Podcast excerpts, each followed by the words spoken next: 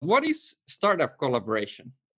Yeah, so so for us, I think that startup collaboration is uh, sort of creating win-win situation with with startups. So um, as OP, of course, we're a, a, big bank here in Finland, and um, we have a very wide service portfolio.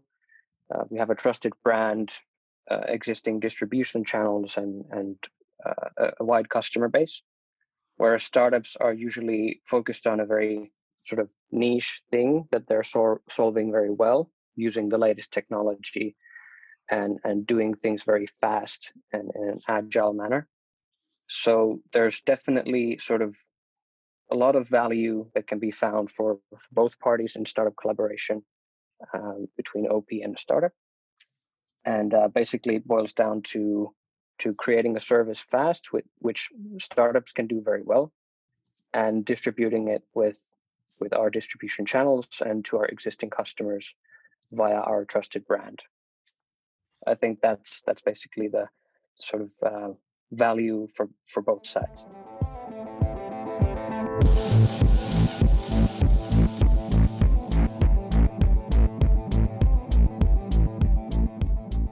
Welcome to the OP Tech podcast episode, where we are considering how startup collaboration is is having an impact on on the world of finance.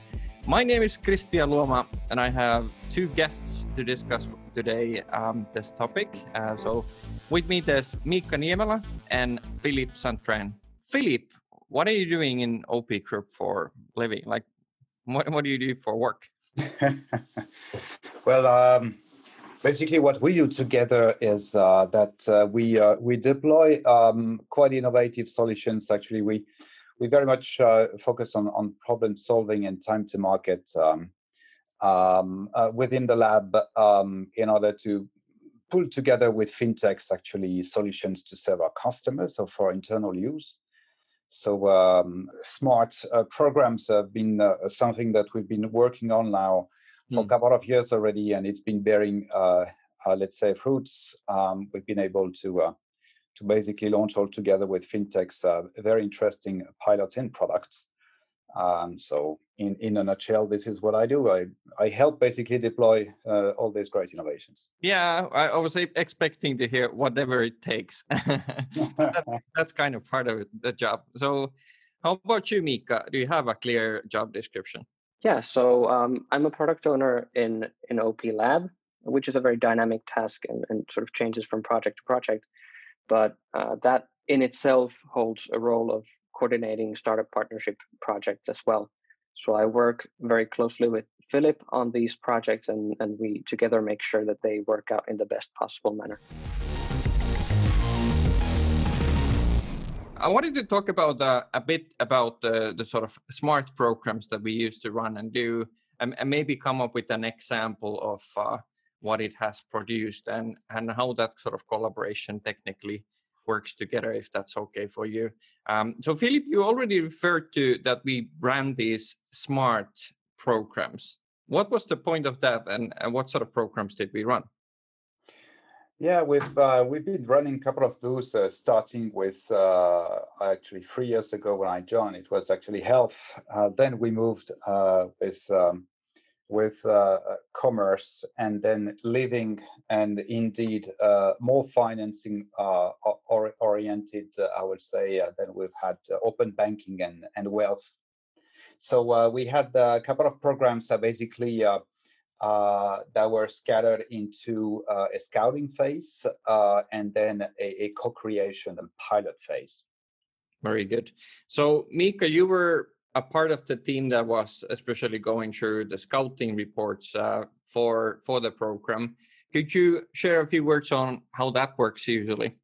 Yeah. So, so for these sort of partnership programs, we we usually start with with a business unit within OP and uh, we try to define what are the sort of problems or, or opportunities that we're trying to address and then we boil those down into attributes that that sort of give us quite a clear list of what we're looking for in a solution. And uh, based on that we we start scouting for international startups. So um, we we usually go through like two to to 300 startups per program which is quite a lot. Mm-hmm. and um, then we sort of, we contact the most promising ones based on those attributes that that we want to address, and um, ultimately we invite ten of usually ten of those. Um, so it can be a bit more or a bit less, but usually 10-ish startups to join us here in um, Helsinki to to OP headquarters in Vallila for uh, a four-day co-alignment week, which then sort of um, gives us an opportunity to work face to face with the startups, and we have speed dating and, and workshops with key stakeholders within OP, and and um, of course the startups. So basically, we're able to address um, sort of the business side. Then we're we're able to address the tech side, also uh, very relevant matters in these types of projects are are the risks involved, legal, compliance, data. We're we're able to get a lot done in the, that sort of very short four day period. For sure, uh, that's that's proven to be very useful. Absolutely. So usually one of the problems that there is between startup and and corporate uh, uh, partnerships is that there's there's like uh, the time to to onboard the, the partnerships and and to get to know one another tends to stretch. Let's talk about one of the programs called uh, WealthTech Partnership Program. That was um, one of the, the latest ones that we've done. Philip, could you briefly describe the, the sort of kinds of companies that we, we were able to find? Yeah, absolutely. Yeah, there's there was actually a, a very strong uh, focus on on AI um, uh, when it comes to this wealth program. Um, I would say there are uh, two different type of uh, uh, companies that we've been uh, um, able to work with. Um, so the first one providing actually uh, customer or retail customer, consumers facing type of solutions. Here I'm talking, of course, we go way mm-hmm. beyond PFM. That is basically apps that helps, for instance, to manage one budget, make plans, and invest, and so on. Um, and then the second type would be actually very much like internal tools uh, that could be used by um, some of our advisors uh, uh, yeah. in order to basically gain more intelligence uh, from our data and, and better projections. And that way, better better way to serve our, our customers in the end. Now that last one sounds like responsive AI. Am I correct? Yeah, absolutely. Well, what was responsive AI, or you know, what is responsive AI as a company? Could you um, summarize their their sort of version uh, in a nutshell? Yeah, friends from uh, from Responsive, they're from they're from Canada and they're very kind, like everybody knows. Um, so uh, basically, uh, uh, they came up with a um, um, quite a solid and mature tool to help uh, private advisors projecting actually, um, or let's say reading from from data the um, the type of investment and and and uh, and help actually uh, prior. Uh, basically, the tool helps the advisors uh, uh, prioritize uh, who, will be actually the customers, the wealth customers in the end that would be needing the most help with their investments. Right. Well, just to make it uh, clear and obvious, um, what is the the sort of customer benefit uh, of of that? Like, what do the OP customers benefit from us partnering up with a company like Responsive AI? Um, well, I would say that this is this is very much like uh, time to market, and also the fact that um, a company like Responsive AI they they're very much expert in in in in the field of AI and uh, private finance. Um, so obviously, uh, they've also gained lots of experience with uh, various deployments worldwide, and uh, we wanted to work with them and also learn basically how this is done the proper way. So that's the reason why we've been also working with them. For sure, and in the end, like uh, being able to to get sort of the insights uh, with the help of AI and the human advisors that that leads to the best investment decisions. Um, Mika, what were your experiences in this project? Like, uh, how was it to collaborate uh, across the ocean with a startup? Um, you know significantly smaller company than than us, but uh, um, equally talented and and willing to make a world a better place. How was your experience?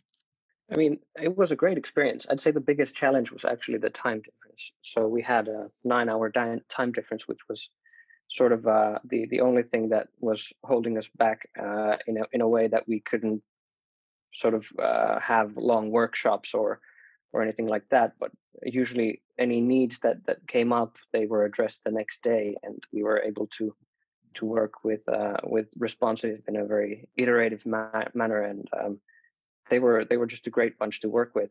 And um, as said, startups usually move quickly, and that was the case with responsive as well. So hmm. I think in in sort of trying out new products and internet introducing new products to to our customers the sort of startup partnership model is is a great way of doing that because there's such an accuracy and speed in which they they can they can move and they they utilize new technology which uh, enables scaling services quickly uh, but but sort of starting small and, and piloting very sort of uh, in a very agile and in an iterative manner which was it was a great experience i'd say very good, and and that's definitely what we were hoping to get, like uh, the the speed of startups uh, helping us push forward our product proposition. But you know, Philip, um, sometimes when when one part is moving fast, um, it makes us look uh, a bit slow at times uh, as a big company.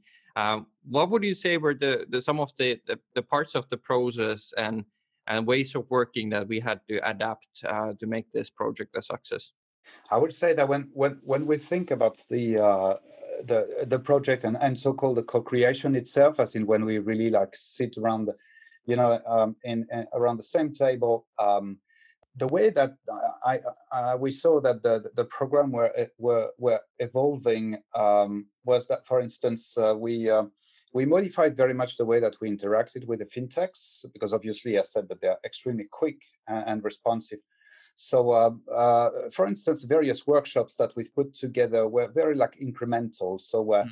we built like a week of uh, like non-time, sorry, a week of um, of uh, non-stop uh, workshops, uh, starting with more diligence in the beginning, and and we've basically been validating step by step the most important things, such as the overall architecture, you know, the integration, the looking at it from a data security perspective, which is the which is the most crucial item to, uh, to clear up at the first time.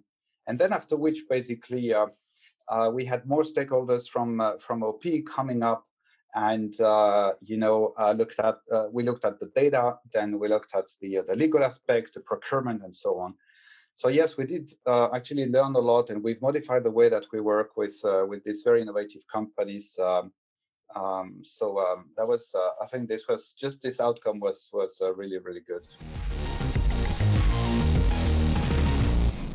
what would you say to corporate corporates around the world who are thinking of uh, running a startup collaboration program uh, similar to ours or or some somewhat different?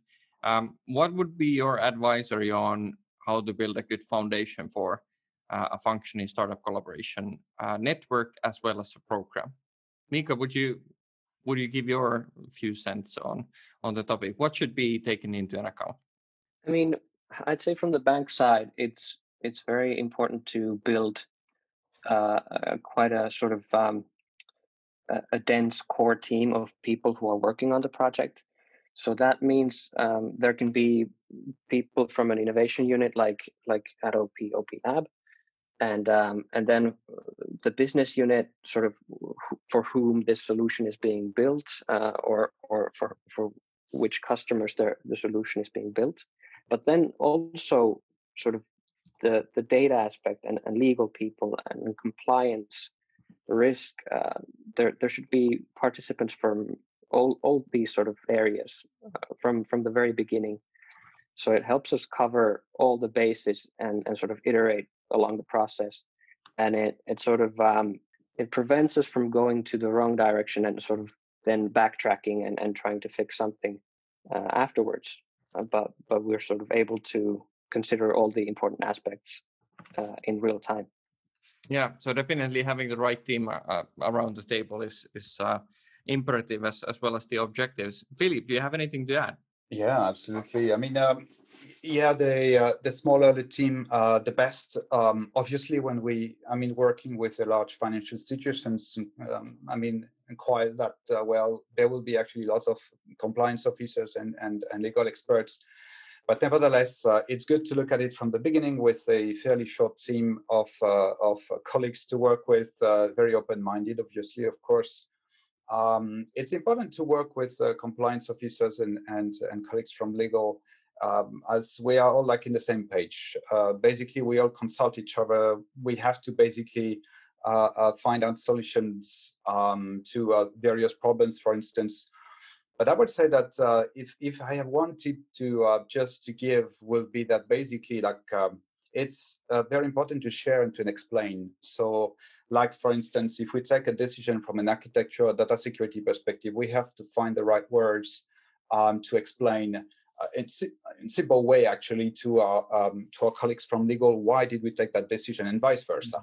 So everybody is, is in the same page. Everybody understands the big picture, and it helps a lot actually moving forward. For sure. So it is it is kind of like uh, finding a new vocab- vocabulary between the, the, corporate lingo and, and startup lingo, uh, which which sometimes can be far apart. So that's definitely what what is needed to to form a big picture that is shared as well, and that secures the great results.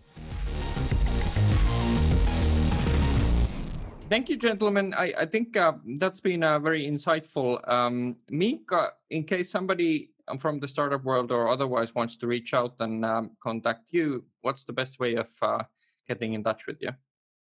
Of course, email is a, is a great way. You can find me also on LinkedIn and um, Twitter.